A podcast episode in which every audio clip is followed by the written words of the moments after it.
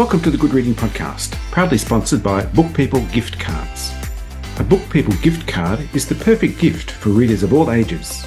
Simply order your gift card online at bookpeoplegiftcards.org.au. Redeem at any one of over 500 bookshops across Australia.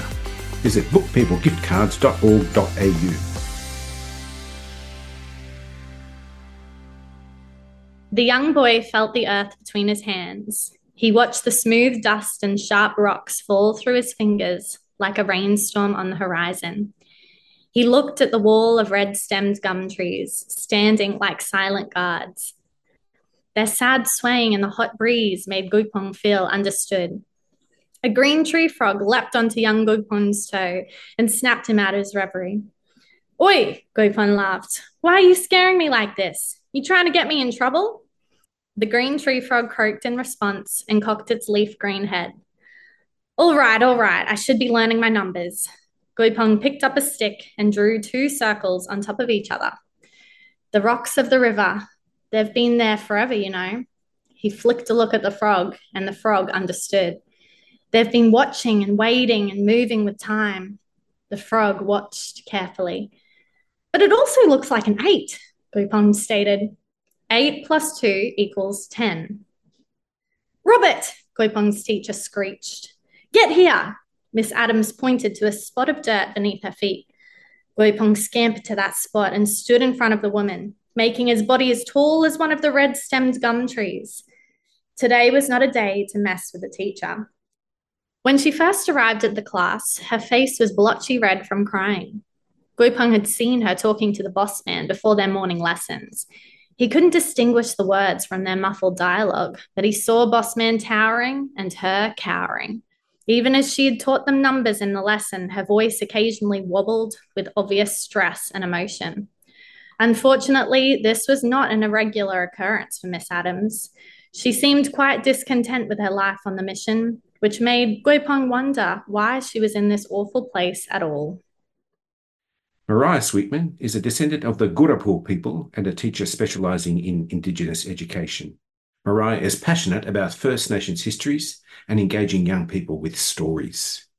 Today I'm talking to Mariah about her first novel, Robert Runs. Mariah, welcome to the Good Reading Podcast. Thank you so much for having me. It's such an honour. Robert Runs was the winner of the 2022 Daisy Utemorrah Award. What does that award mean for First Nations authors and for you personally? It was such a thrill and such a deep honor to be chosen for that award um, for that year.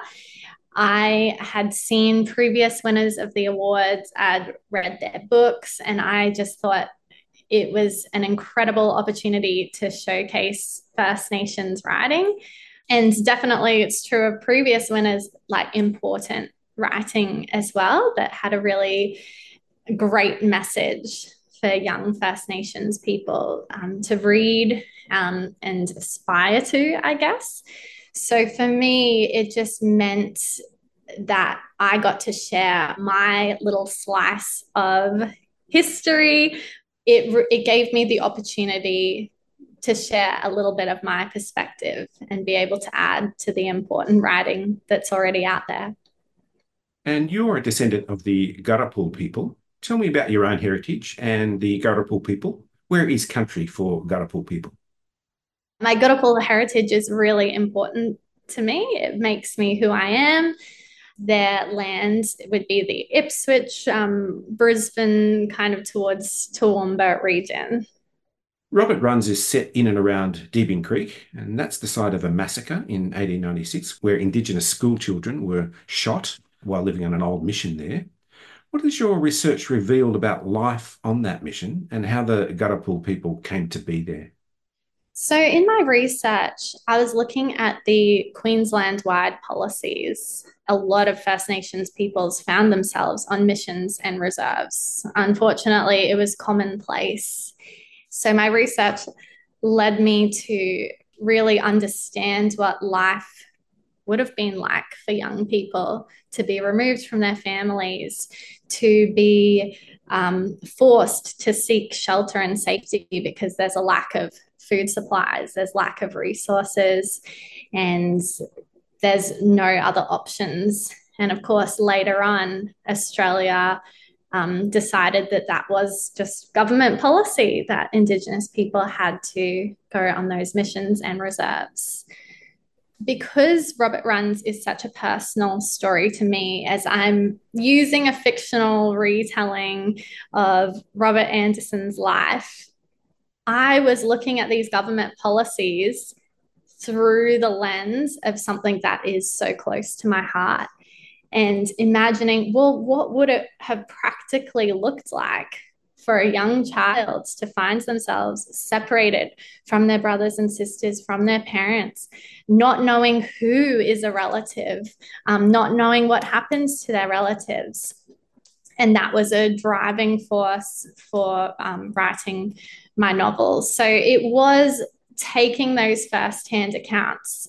There's lots of readily accessible information, first-hand accounts on Trove, the bringing them home reports, um, obviously um, novels and um, non-fiction stories of what people went through, um, government reports as well, but also first-hand perspectives from missionaries and their perspectives of First Nations peoples and how they treated them. So I use that information to just think about what that would have been like for my great great grandfather and the effects on my family for generations to come as well. So let's talk about the Robert of Robert Runs, Robert Anderson, or Goupong. He's the central character, based on a real person, famous for defeating the then fastest man in the world, Arthur Postle, the Crimson Flash, as he was known. Tell me about that man, Goupong, and the boy you've imagined in Robert Runs. I grew up hearing stories about my great great grandfather and his athletic achievements. Um, the family man that he was, you know, how he went around Australia earning money through his athletic prowess, I guess. Um, but I hadn't heard a lot from his time on the mission and those really difficult times. I do have access to those stories. Um, my wonderful Ugarapul elder gave me um, documents um, from his life that I was able to look through. I think that anyone who lived through mission life just had to be a very resilient character to survive that.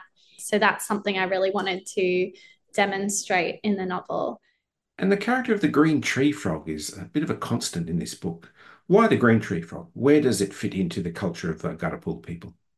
Goupong actually means the green tree frog. It is Robert Anderson's totem, and it's something that the Ugarapul people have taken as a totem as well. So it's very special, very significant.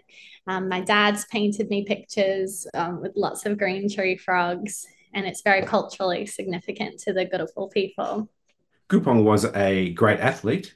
What about your own athletic prowess? Have you inherited some of that too? I have inherited the drive and the imagination that I could be if I put in more effort, but I I have not inherited the skill. But I'm a wannabe runner. I would love to do a marathon sometime in my life and I, I regularly go for jogs, but it's very, very slow.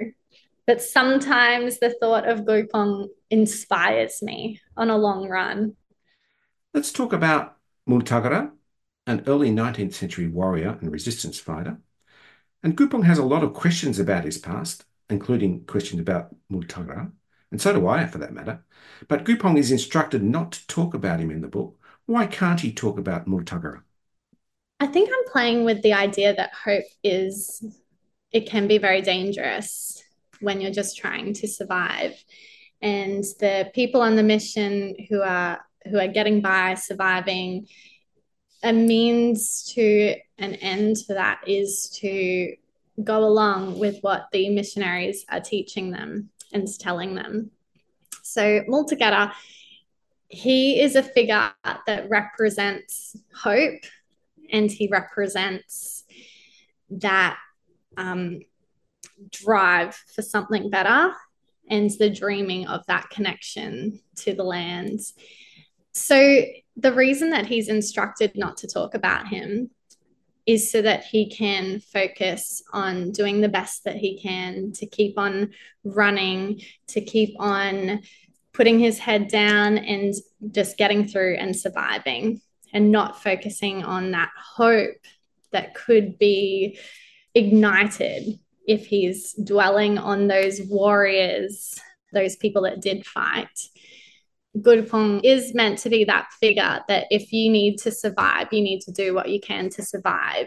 And surviving looks like fitting in, surviving looks like just going with the flow, even if it means you have to sacrifice a little bit of your hopes and your dreaming. Gurupung obviously is a little boy who is striving to be a hero, to be brave.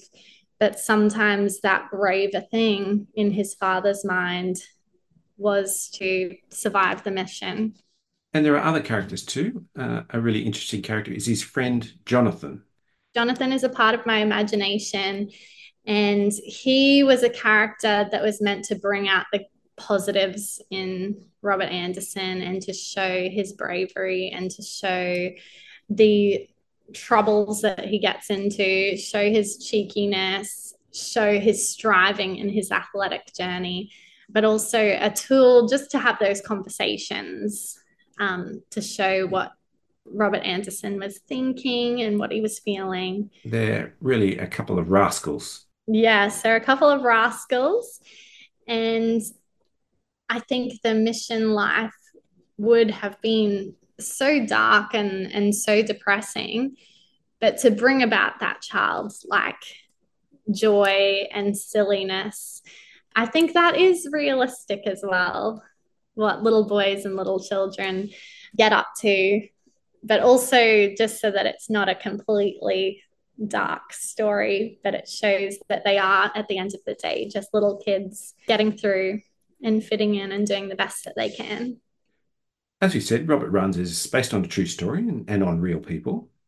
I wondered what approach you take when combining fact with fiction that honours the legacy of these people and the stories, the heritage, and the cultural practices of First Nations people.